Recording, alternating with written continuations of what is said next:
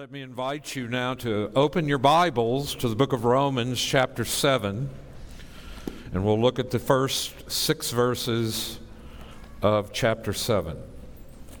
Now, we covered those verses last week, but I'm reading them as sort of a preparation for the next for this Sunday and next Sunday to talk about the twin heresies, the non-identical twins in the womb of uh, antinomianism and legalism. Today we will be looking at legalism. One thing I've discovered about preaching on legalism and talking to people about legalism is nobody wants to admit they're a legalist. Nobody. I've never heard anybody say, Well, yeah, Pastor Tim, I'm a legalist. Please help me. What I generally get from my own legalism and everyone else's legalism is I want to defend myself. I want to prove to you that I'm right. Because nothing feels quite as exhilarating as, and good as being right, doesn't it? But uh, legalism is a, a nasty thing, and it's rife in our churches, it's rife in our own hearts. And so I think as we enter into this message, one of the things that legalists often do is they hear a sermon for somebody else but not for themselves. Have you ever been to a, a sermon or a, a, church in which a, pe- a preacher passed, uh, was preaching a sermon and you looked over at your wife and you said, I hope she's hearing this. I hope she's listening well. And the trouble is, more than likely, you were the one that needed to hear it more than she did. And so let me ask you to do that as we give consideration to one of the most subtle sins. It's kind of like uh, bad breath. You're the last one to know you have it, but everybody else does. That it's, it's the halitosis of the soul that is legalism. All right, hear now the word of the Lord. Beginning in Romans chapter 7. Or do you not know, brothers, for I'm speaking to those who know the law that the law is binding on a person only as long as he lives. For a married woman is bound by law to her husband while he lives, but if her husband dies, she is released from the law of marriage. Accordingly, she will be called an adulteress if she lives with another man while her husband is alive. But if her husband dies, she is free from that law, and if she marries another man, she's not an adulteress. Likewise, my brothers, you who have died to the law through the body of Christ, so that you may belong to another, to him who has been raised from the dead, in order that we may bear fruit for God. For while we were living in the flesh, our sinful passions aroused by the law were at work in our members to bear fruit for death. But now we are released from the law having died to that which held us captive, so that we serve in the new way of the Spirit and not the old way of the written code. In other words, Paul tells us that we are no longer under the law as a covenant of works, a way in which to try to earn God's pleasure and favor and approval. And by the way, earning grace is an oxymoron. You do know that, right? Grace is undeserved, it's pure gift. And so we are no longer under the law, but we're married to Christ.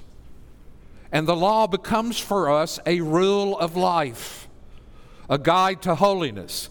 The simplest definition I can give you of that is that the law tells us and spells out for us what loving God with all our heart, soul, mind, and strength, and our neighbor as ourselves looks like. That's what the law does. So, with that said, let's bow for prayer. Father, we do ask today that you will graciously show us in your word truth that is liberating for us, that will give us a life of joy. Uh, Paul asked the Galatian church, Where is all your joy? And somehow uh, it is escapable from us so easily, so quickly. And so, Lord, I pray today that we get our joy back as we understand how to relate to you and your will for our lives. And this we pray in Christ's name. Amen. Tertullian, the church father, and this is in the front of your bulletin, it's the quote area, said that there are two thieves of the gospel. Tertullian said, just as Christ was crucified between two thieves, so this doctrine of justification is ever crucified between two opposite errors. Tertullian meant that there were two basic false ways of thinking each of which steals the power and joy and distinctiveness of the gospel from us by pulling us off the gospel line. We get out of alignment with the gospel to one side or the other. These two errors are very powerful because they represent the natural tendency of the human heart and mind. These thieves can be called moralism or legalism on the one hand, and or relativism and antinomianism on the other hand. So today we'll talk about legalism and we'll talk about it in three ways. If you look at the outline, we're going to talk about the roots of it. What is the root of legalism? And by the way, Ron Warren said a lot in Sunday school of what I'm also going to say from the pulpit. But as Christian told me a minute ago, we need to hear this every day, not just once, twice. Uh, the roots of legalism, that is, also what legalism looks like in an individual's life. And finally, the only antidote to legalism, the cure for legalism. And at this point, a definition of legalism might be appropriate. So I'm going to do that first. Legalism could be defined as any attempt to rely on self effort either to attain a relationship with God or to maintain a relationship with God. So, legalism is born of self effort. It is an attempt to rely on the efforts I make either to attain a relationship with God, that would be works righteousness. That's an attempt to put God in debt to me, to live in such a way that I build up credit with God. He now owes me a good life. He owes me a happy life. He owes me heaven when I die. Many people are born with this woven into our nature, and it's this. We think at the end of time or end of our life, when we die, we'll go before God, and there's a balance, a scales that God has on the judgment seat. And He will weigh our good efforts to be good people against our failures and our bad efforts to be uh, good people and we believe and hope that our good will outweigh our bad. And that's damnable. That's what that is. That's heretical, it's wrong, it's unbiblical, it's not true, it's a lie. What God requires to enter heaven is absolute perfection, total, inside out, absolute perfection. None of us have that. How do we get it? The only way you'll ever get it is repent of your attempts to get it on your own and trust in Jesus who has accomplished for you what you could never accomplish for yourself. And that is justification, a validation from God that because you are united to Christ by faith, you are forever righteous and under his favor. And so, legalism, the deadly, soul damning kind of legalism, is the one that drives us to negotiate a relationship with God through our own self effort effort and relying on that to count in the equation of being right with God. But there's a second kind of legalism, and it's called using the law to maintain a relationship with God. To maintain a relationship with God. And that heresy is alive and well in our churches. Um, so, legalism can be defined as any attempt to rely on self effort either to attain or maintain our justification before God. It can be attempted either through following religious laws or following our own autonomous self prescribed laws. Boiled down to its essence, legalism always seems to have one thing in common its theology denies that Christ alone is sufficient for salvation. It always adds some additional element on our part, such as self effort, covenant faithfulness, or merit as being necessary. There is a heresy called the federal vision that's uh, happening in reform circles in some parts of the church. Not much in the PCA, but in some other denominations, it's rank and it's rife. And covenant faithfulness means you get in by grace, but you stay in by obedience and keeping the law. And that is heresy. That is totally out of step with the gospel of Jesus Christ. It is wrong. Run from it and repent of it.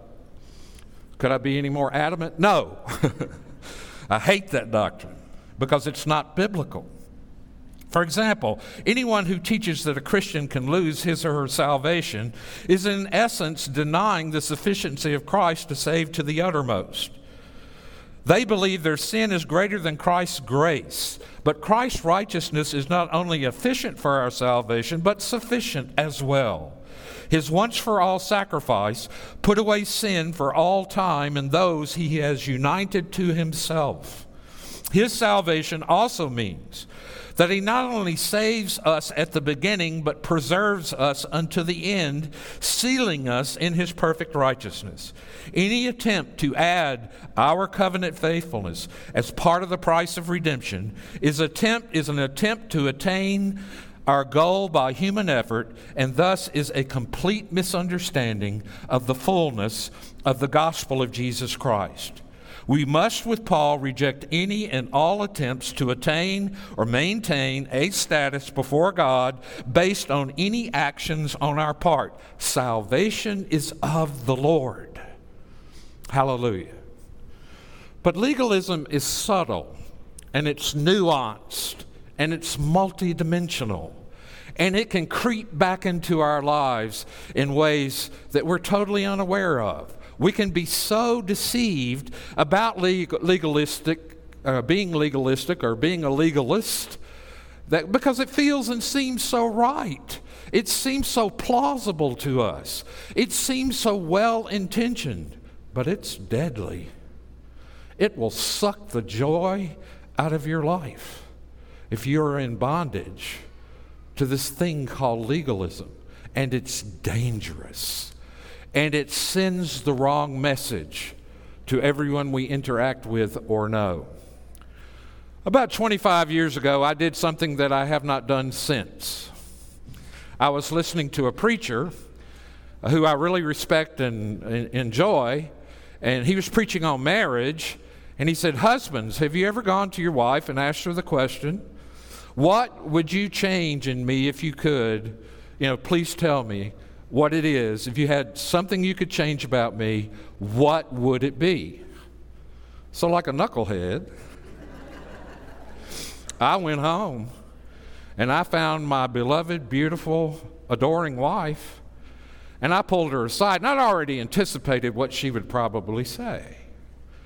You know, I'd already said, well, she'd say, well, you know, you could watch what you eat a little better, you could exercise more, you could be a little less selfish, uh, you cannot be so defensive, or something like that.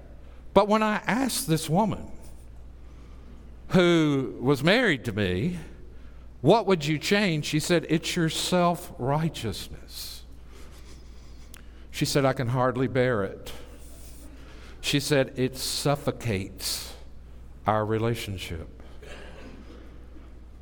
And I, saw, I thought to myself, I didn't say a word because I was in total shock. I was the last one to know. But I remember looking at her and thinking, how long have you been sitting on that? Uh, it must be a long time.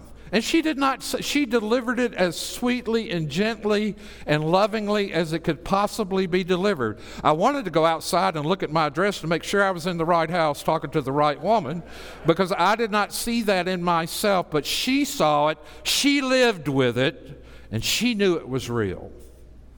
And that was what caused one of the major turnarounds in my life, in my ministry. And so, gentlemen, think about it. But that was the most helpful thing she could have ever said to me. She could have extolled my virtues and puffed me up, but instead, she went for the juggler. And the juggler is necessary sometimes because she said it, it's, it's just so inimical to what you preach. You preach grace with such passion. She said, but there, there is a legal spirit about you.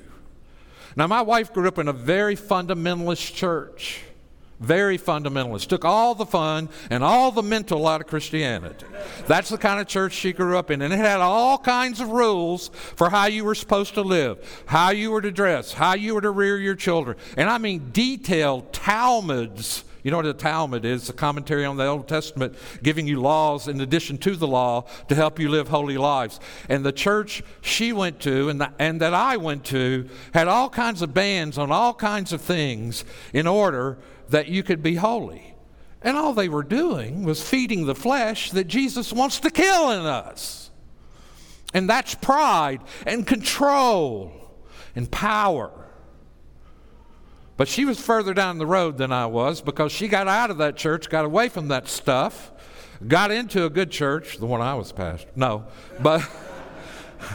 But she knew it. She knew it when she saw it. She s- could see what it was doing, what it was doing to my children, what it was doing to the church, what it was doing to everyone else. But I was the last to know. That's why I call legalism the halitosis of the soul. It's bad breath and it stinks, and it's really hard to be around. And so, that was extremely helpful to me. But let's look at some of the nuances that legalism can possess. And one of the first things that I want to talk about in your outline is what are the roots of legalism? Um, and Sinclair Ferguson has written a book called The Whole Christ, which, in my judgment, is the best thing anybody's ever written on the subject of both legalism and antinomianism, and I have read that. And so he uh, told us that both legalism and antinomianism are the same. My guess is that most readers will find this the best new insight for them, one that could ev- even trigger a proverbial paradigm shift. It is a fatal pastoral mistake to think of legalism and antinomianism as complete opposites. Ferguson says that rather they are, antith- are non identical twins from the same womb. He traces both of them back to the lie of Satan in the Garden of Eden, namely that you can't trust the goodness of God or his commitment to our joy and happiness and well being, and that therefore, if we obey God fully, we will miss out and be miserable. Miserable. And so that sounds like the antinomian side, but the legal side is a basic suspicion and distrust in our hearts toward God. That God is not really good that God doesn't really intend to do us good, that there's something in the nature of God that demands from us our best to negotiate a relationship with Him in which we can grow and, and soar as, and flourish as uh, creatures in His image. Because both mindsets refuse to believe in the love and graciousness of God, they assume any commands given to us are evidence that He is really unwilling to bless us. They both fail to see obedience as the way to give the gracious God delight, as well as the way to become one true self, the people we were created to be, to participate in the same incomprehension of that joy of obedience, they see obedience as something imposed on us by God whose love is conditional. God's love is conditional toward us, they think, and who is unwilling to give us blessing unless we do quite a lot of work. The only difference is that the legalist assumes the burden while the antinomian refuses it and casts it off by insisting that God is not really loving. He wouldn't ask for it. In order to salvage an idea of a gracious God, antinomians find ways to argue that God doesn't really require obedience. And so you can see how closely related that they are. Uh, and so the main problem is a distrust of the nature of God, which leads to a certain kind of lifestyle. And so, what are some of the nuances of legalism? Well, we'll get into them, but the first one I want to talk about is the one the wife, my wife, pointed out in me, and it's called a self righteous temper. This comes from Ferguson. A self righteous temper. Now, when he uses the word temper, he's not talking about rage or anger or completely losing your mind and everything else. What he's talking about is a disposition, like a temperament. I remember from church planting testing that we had to discover what our basic temperament type was. And there were four options choleric, sanguine, uh, melancholic, and phlegmatic. And that's, that's early Greek thought, and that everybody has one of those as a dominant and some of the others as a minor. And so we tended to act, or could be expected to act and respond according to our temperament. That's partially true, not totally true, but it does have truth in it. And so there's something called a legal temper, a legal spirit that people have. While they not, may not be uh, engaging, as it were, in overt legalism, it produces what our forefathers called a self righteous temper. And of course, it can do that in a limited modern sense uh, of the word temper as temperament. Temper can be controlled, at least to an extent. Temperament, however, cannot be hidden. It is like the breath of a smoker or the scent of a pleasing perfume. It discloses itself in a variety of ways, some more subtle than others.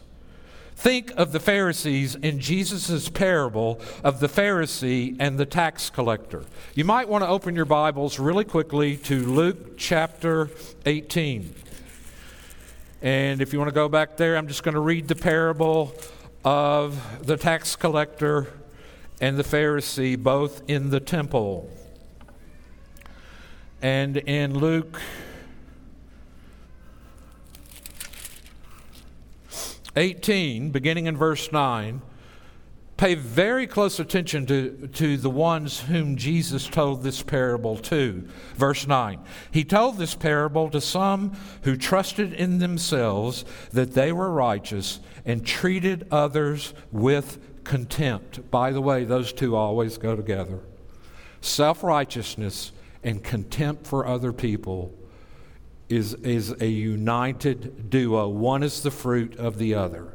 There's a contempt for other people. We'll see it come out. Two men went up to the temple to pray one a Pharisee, the other a tax collector. The Pharisee, standing by himself, prayed thus God, I thank you that I am not like other men, extortioners, unjust, adulterers, or even like this tax collector. I fast twice a week. I give tithes of all that I get.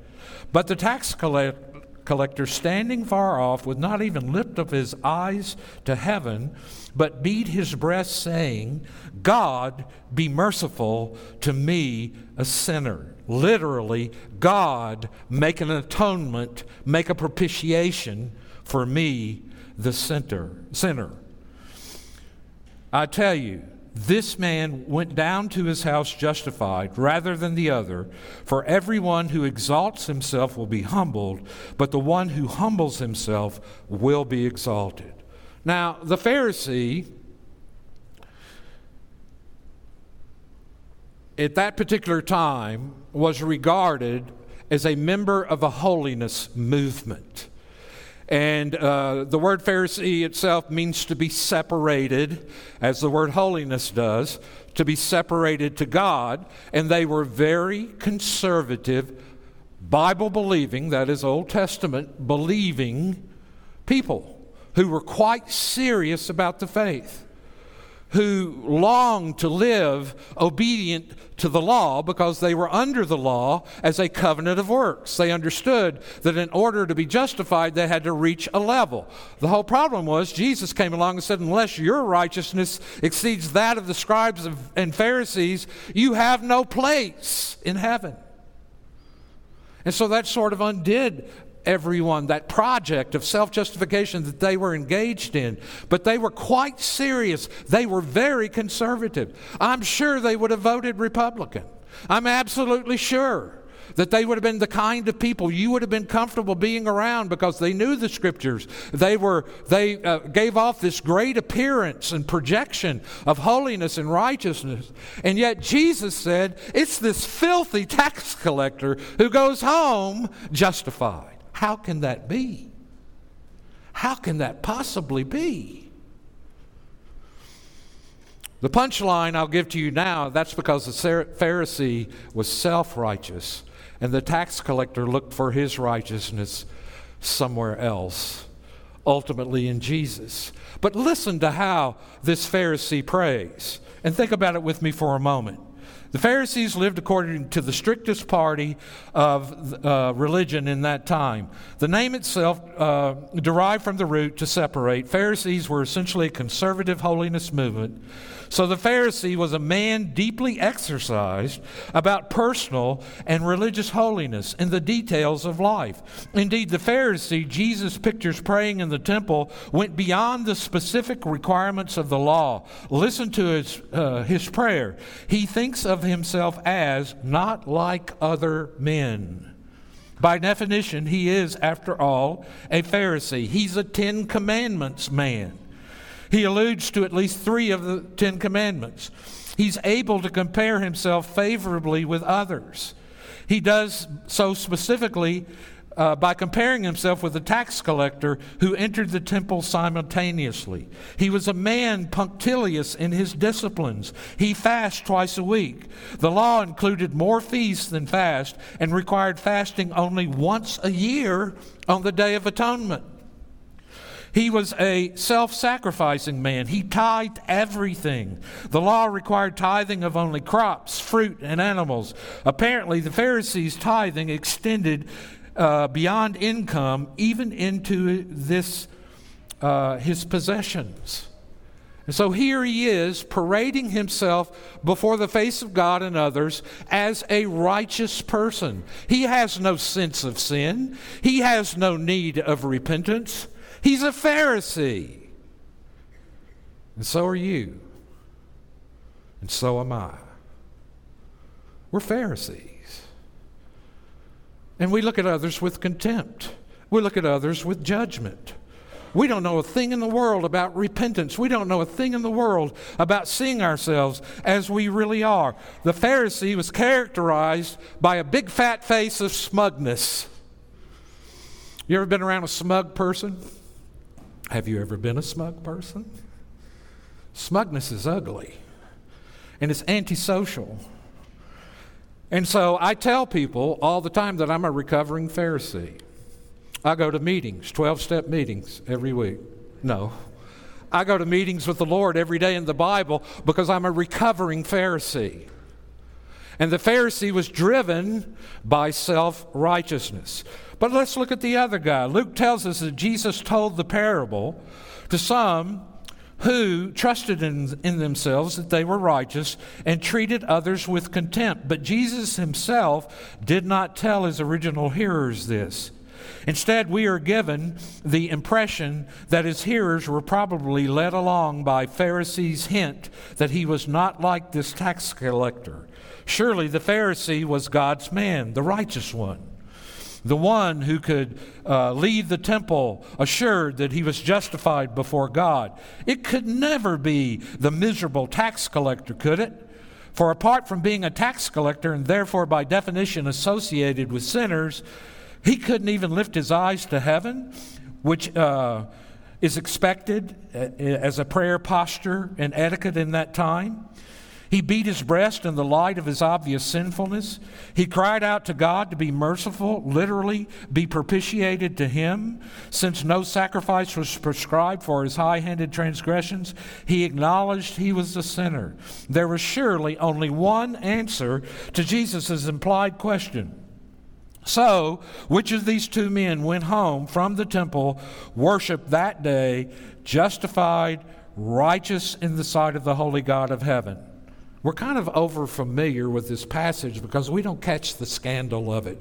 But when those words came out of the mouth of Jesus, you better bet, believe scandal ensued. Teachings like this ultimately led to his crucifixion because it was religious people, self righteous people, who crucified him. And Jesus hated that. So we think we know the right answer, but here we don't. It was the tax collector. How can contemporary Christians recapture the sense of shock at hearing Jesus' conclusion? In one sense, the answer is simple. It shock, should shock us because evangelical Christians may existentially have more in common with the Pharisee than with the tax collector. Those into whose temperaments justification by grace has fully permeated. Do not look down on another person, including another Christian. The instinct to do so is one of the most obvious telltale signs of a heart from which legalism has not yet been fully or finally banished, for it implies that we have merited grace more than someone else. Do not assume that there is anything in our devotion to the Lord that is the reason for God's acceptance of us rather than of somebody else who lacks it. Do not assume it's on the grounds of a decision we made, or for that matter, our years of commitment to Christ, that we are accepted for God. Do not despise and treat with contempt, in Luke's expression, an embarrassing breach of etiquette or an outward show of sorrow in another person. So tell me, when was the last time you beat your breast? When was the last time you did that? When was the last time when you went in before God and you couldn't even look up? You were so captured by the, the, the, the, sin that God had revealed in you, and, and you were so broken in His presence. And that's what I always say about my life uh, when it was characterized more by self righteousness than humility, more by Pharisaism than tax collectors repenting, is I didn't really repent that much. I, I enjoyed being right, and I wanted you to know I was right, and I was righter than all of you. And one of the things that threatened me most was if somebody proved I was wrong.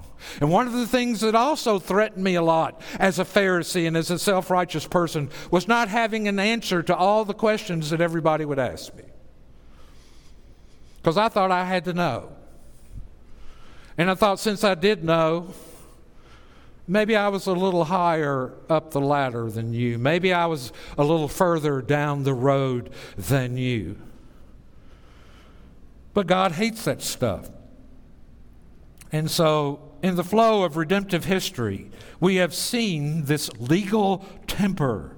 Uh, sometimes it manifests itself in our service of God.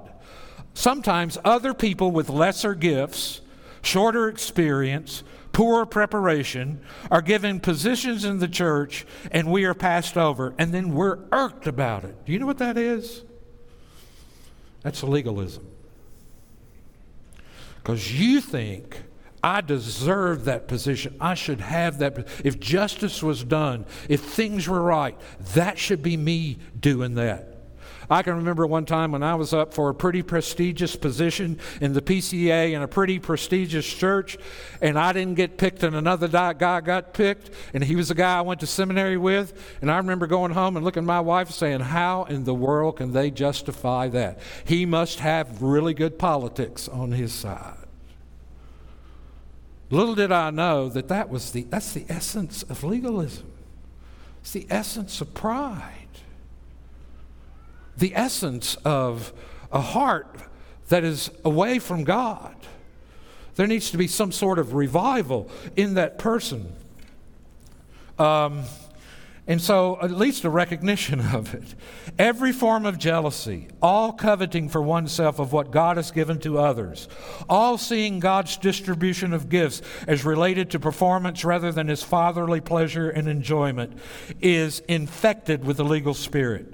At the end of the day, it means any sense of personal identity and worth has become entwined with performance and its recognition rather than being rooted and grounded in Christ and his demerited grace. This too is a subtle form of legalism. It emerges from my soul as though God's grace to others drew it out of me like a powerful magnet. Grace lances the boil of merit in our soul. We want to live in a meritocracy in church. No, you don't. I have spent. None of us would be in very good shape with that. I have spent almost my entire ministry here in, in Las Vegas since I came back in 2004 with a passionate drive to see a church created here that has a culture of the gospel, a culture of grace a preaching, a, a temper, a spirit, an identifiable mark that when you walk through those doors, this is a different kind of place because this is a place that truly believes the gospel. Now, do we do that perfectly? No, because I'm here. And I'm not perfect. But I want it. And I've seen the alternatives, and they are ugly. Where do you think all the fights and conflicts in churches occur?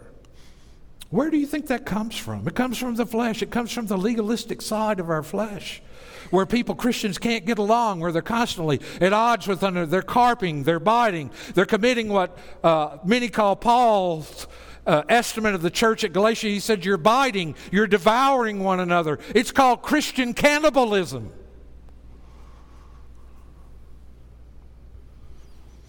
Where is all your joy? Where is all your joy in the free grace of God? Where has that gone? And so there's so many nuances that legalism possesses. And if it wasn't for time, I'd tell you about a lot of them. But there is something in the Bible, and this is how I see it manifest itself in the church. There is something in the Bible in Romans chapter 14 called the adiaphora. That's Greek, and it means disputable matters. Romans 14. Where the church at Rome was having struggles. We'll get to that in our preaching. It's a long way away. We will eventually get there if we live and do well. Jesus doesn't come back, all of that. And I, and I don't die or somebody else doesn't pick it up. But, it's a lot of ifs, isn't it? Uh, what was I talking about? The adiaphora. And those are called disputable things. It had to do with things like eating meat, it had to do with things like observing the Sabbath, it had to do with things like drinking wine, it had to do with things like Christian liberty. And how we can restrict our liberty at times out of love for people who do not share the same convictions. But here's the trouble with Romans 14 that I see often repeated in the church, and it's this People take personal convictions, that is, matters that are legitimately disputable, matters in which God's word does not say, do it or don't do it, thou shalt or thou shalt not.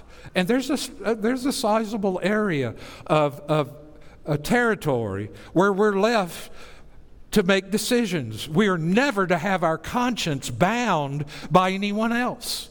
The Lord is the Lord of our conscience. If I had time, I would read for you chapter 20 out of the Westminster Confession, paragraph 2, where he talks about the Lord is our only Lord of our conscience. You can't force me to adopt your personal convictions. But here's what happens in the legalism of Christian communities we adopt a position on those matters and other matters, and we tell people, that unless you think like I think, unless you believe what I believe, and unless you do what I do, then and then I will have fellowship with you. And we wall ourselves off from people who have different convictions than we do. We think our convictions are absolutes, but they're personal absolutes for you. And you have no right to bind anyone's conscience on those matters. But legalists do it daily. There was a teaching elder in the PCA who decided that no one could be an elder in his church if they sent their kids to public school. And I, I would call that conscience binding. I have an opinion about that, and I may disagree with others on that opinion, but he literally said, You cannot be an elder here. Where does the Bible say that? Where does the Bible say a lot of things that people are willing to completely uh, adopt as sacrosanct? No, they're your convictions. You have a right to do that before God. You can make your decision based upon that, but you cannot bind another person's conscience by it. You cannot do it. That's the height of legalism. And so, I can remember uh, one of the things I loved about my wife before I married her. I went to this great big Baptist church, and it was a church in which women could not wear pants. Well, what did they wear? that, it, what always struck me about these legalistic churches that I've been a part of is they always got stuff oppressing women, but they don't touch the men, do they? Men never have to do nothing. It's always the women that have to do stuff. And so I didn't know her that well. I'd met her at Bible study. I thought she was drop dead gorgeous. I was hoping someday I'd be able to find my way to her.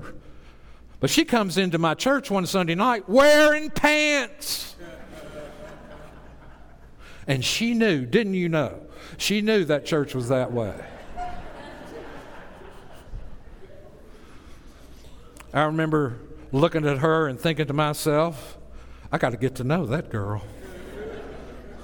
And by God's grace, I have gotten to know her. But there's, there's a loss of freedom. Where is the freedom? And legalism is just a thief, it's a distortion. It is a total devaluing of the freedom we have in, in the gospel. It guts our freedom. So, what's the cure for it? Well, I bet you can tell me without me even saying, What's the cure for everything? The gospel. The gospel is the only cure for legalism, which is why we need to preach the gospel to ourselves daily.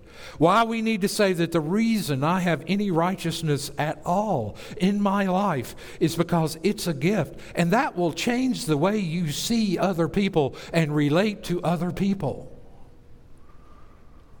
I mean, I could find something wrong with every one of you in three minutes of conversation and condemn you to hell forever if I wanted to.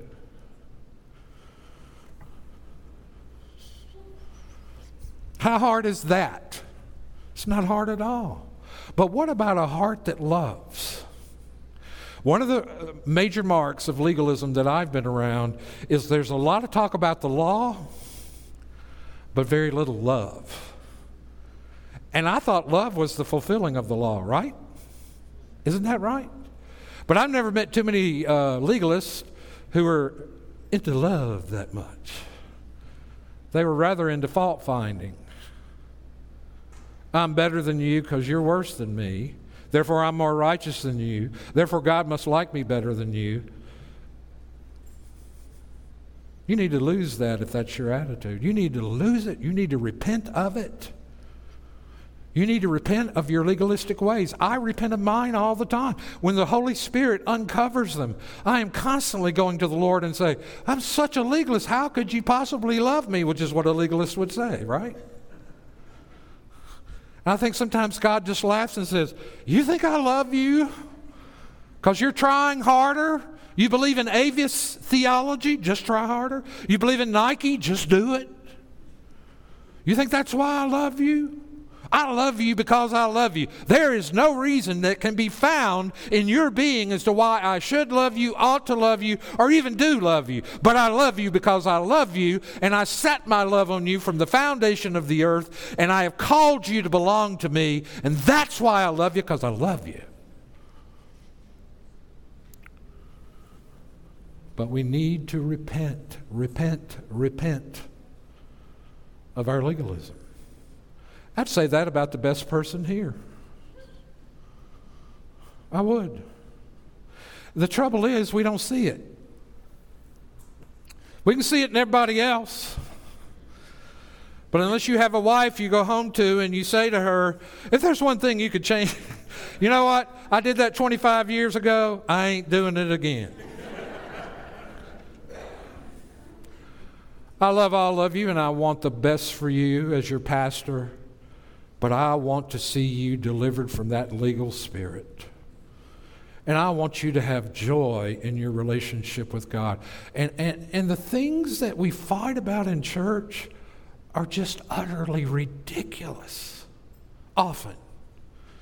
Now, fighting about doctrinal purity, I'm all with you on that one. But fighting about our personal convictions and looking at people as lesser because they don't hold my convictions. God help us. God deliver us. It's only through the gospel, only through realizing that the only righteousness I have ever had or ever will had have that amounts to anything. Paul said it this way For neither circumcision nor uncircumcision has any value. The only thing that counts is faith expressing itself through love. What does that mean? Well, let's substitute these words. For in Christ Jesus, neither morality nor immorality count.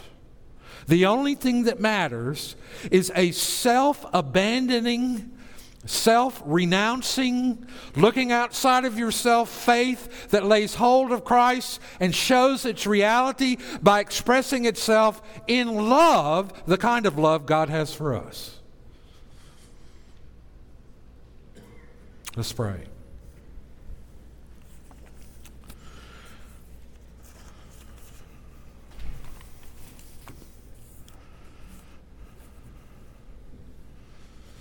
Heavenly Father, we thank you for the fact that we're no longer under the law as a covenant of works, but we're now under the Spirit, married to Christ, with a new power at work in us. And we pray for ourselves that you would show us that legal temper that we have that gets in the way of so much.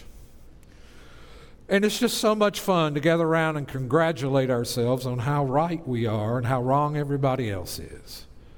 And that is anathema. That is a stench in your nostrils. Forgive us for being that way and thinking that way and acting that way in your church. So, Father, we do pray. As we continue to worship you today, we will give us people who know what joy is who understand that the route to joy is always through repentance and faith in the person and work of Jesus Christ. Now, Father, bless our offering in Jesus' name. Amen.